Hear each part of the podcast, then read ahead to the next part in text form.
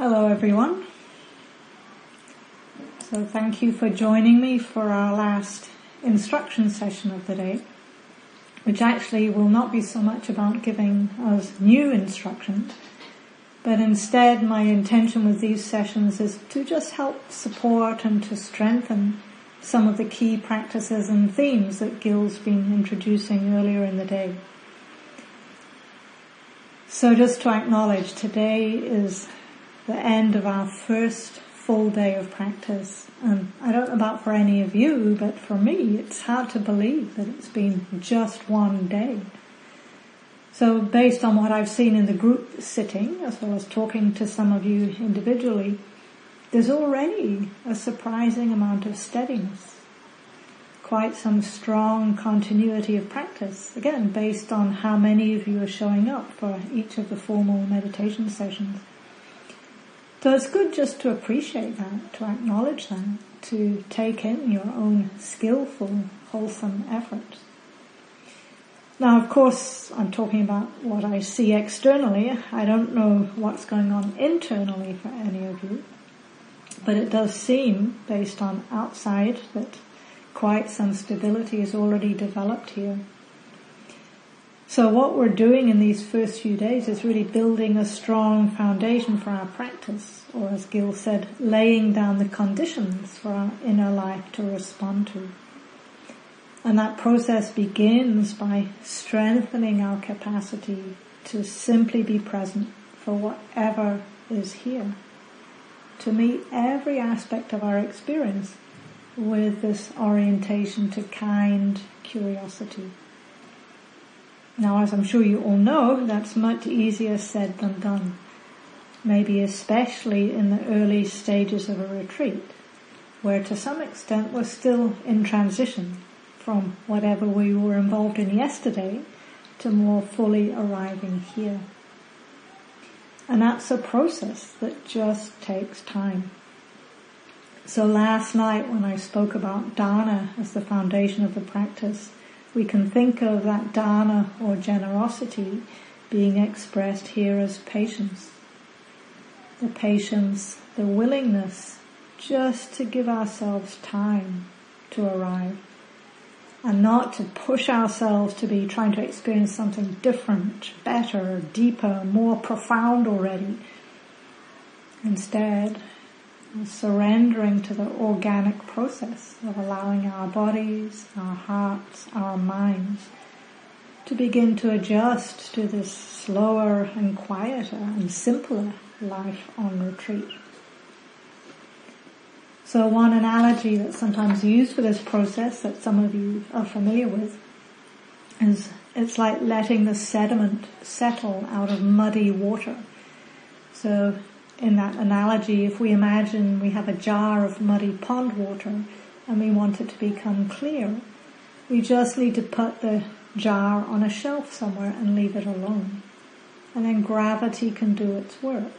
And eventually the sediment settles to the bottom and the water, the metaphor for our mind, becomes clear and translucent. Now obviously if we keep picking up the jar and shaking it, trying to get the water to get clearer more quickly, that has the opposite effect. So we have to resist the urge to try to speed up the process and instead just let the water be. Now that's a pretty simple analogy and maybe some of you are thinking, well, that doesn't translate very well to the complexity of the mind and especially not my mind. But in a way, even working with the mind is a simple process. Every time there's a ripple of activity or reactivity in the mind, we try to just be aware of that ripple without getting involved in the content of the thoughts or the emotions. Because that entanglement, that fighting the ripple undermines the steadiness, the samadhi, the continuity of mindfulness that we're aiming to cultivate here. Having said that, especially in the first few days of a retreat, even though we talk about not trying to get something, we are orienting in a certain way, we are strengthening certain qualities, And in the beginning, what we find is what gets in the way. We find ourselves coming face to face with all the obstacles, all the opposites of the qualities we're trying to develop.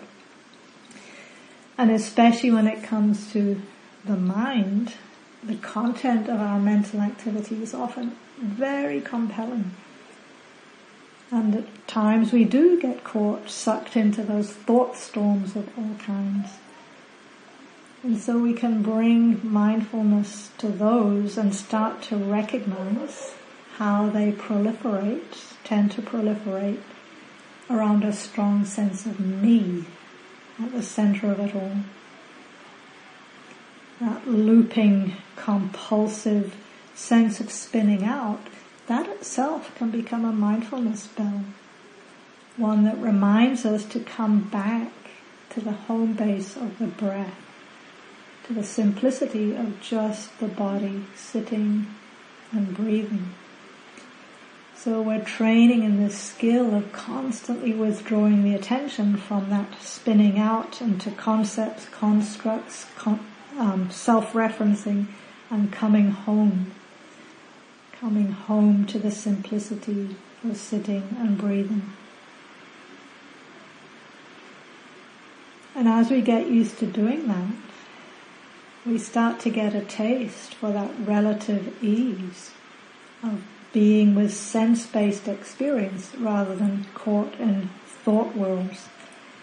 And by contrast, we also start to sensitize ourselves to the relative unease or dis-ease, or you could say dukkha, of being caught in proliferation. So in some ways what we're doing here is sensitizing ourselves to the stress of that constant self-referencing.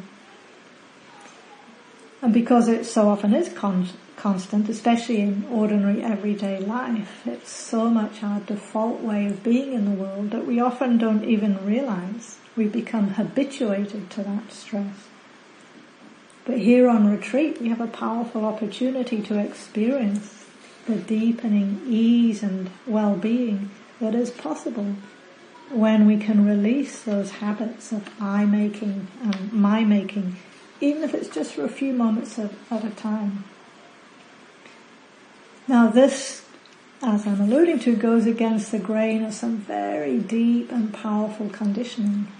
And it's not easy to release some of those more deeply rooted habit patterns. Often they're entangled with strategies that we develop very early on to try to keep ourselves safe and protected and in control. So sometimes when we hear this invitation to allow, to relax or to surrender, the intellect can get a little bit activated. Maybe get caught in thinking, but if I stop doing that, if I drop all that, who will I be? What will become of me? Who will be in control if it's not me? And so many of you have heard me talk before about when we come into this insight into not self, that one in particular, we cannot think our way into it. And one of the challenges on an intellectual level is that this translation of anatta as not self tends to very quickly set up a duality of apparent opposites, of self and not self. And we can unconsciously assume that the goal of the practice, the goal of insight, is for the self to somehow get rid of itself so that it can stop all of that selfing and make itself a not self instead. Which of course is just another way of the self getting entangled and reinforcing itself. So it can feel like a dog chasing its tail it's futile and it tends to just tie us up in more and more intellectual knots. So what we're trying to do here, as Gil has been emphasizing, is releasing that common tendency to try and think our way into insight. And in terms of this uh, characteristic of not self in particular, I tend to find it more useful, more practical, instead of thinking of it in terms of a binary, is to approach it as a continuum or a spectrum between on one side a very strongly activated sense of self on one end, and at the other the experience of quieter, less activated sense. So that in any moment in time, even right now, you can start to get a sense of where are you along that spectrum. How intense, tight, contracted, strongly identified with are you feeling now? And just notice the effect of that. Notice it physically. Often there's some kind of tightness, contraction, shrinking in the body. And then the opposite. Perhaps for some of you now, or perhaps you can remember a time when the sense of self felt very light, possibly even barely there at all.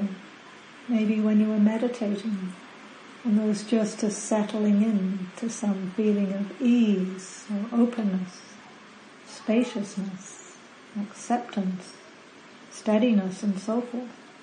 So we can put that at the other end of the spectrum and if that's somewhat true now, or if you can remember that experience, you might notice again physically how that feels in the body.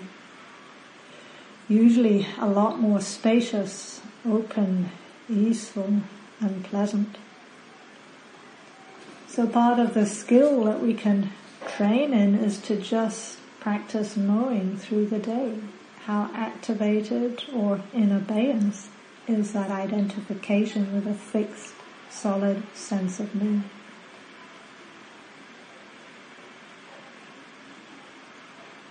So in a way what we're doing is getting used to the sense of self becoming quieter, more easeful, more spacious, and that supports the steadiness and the stability that we're cultivating in these first few days of the retreat.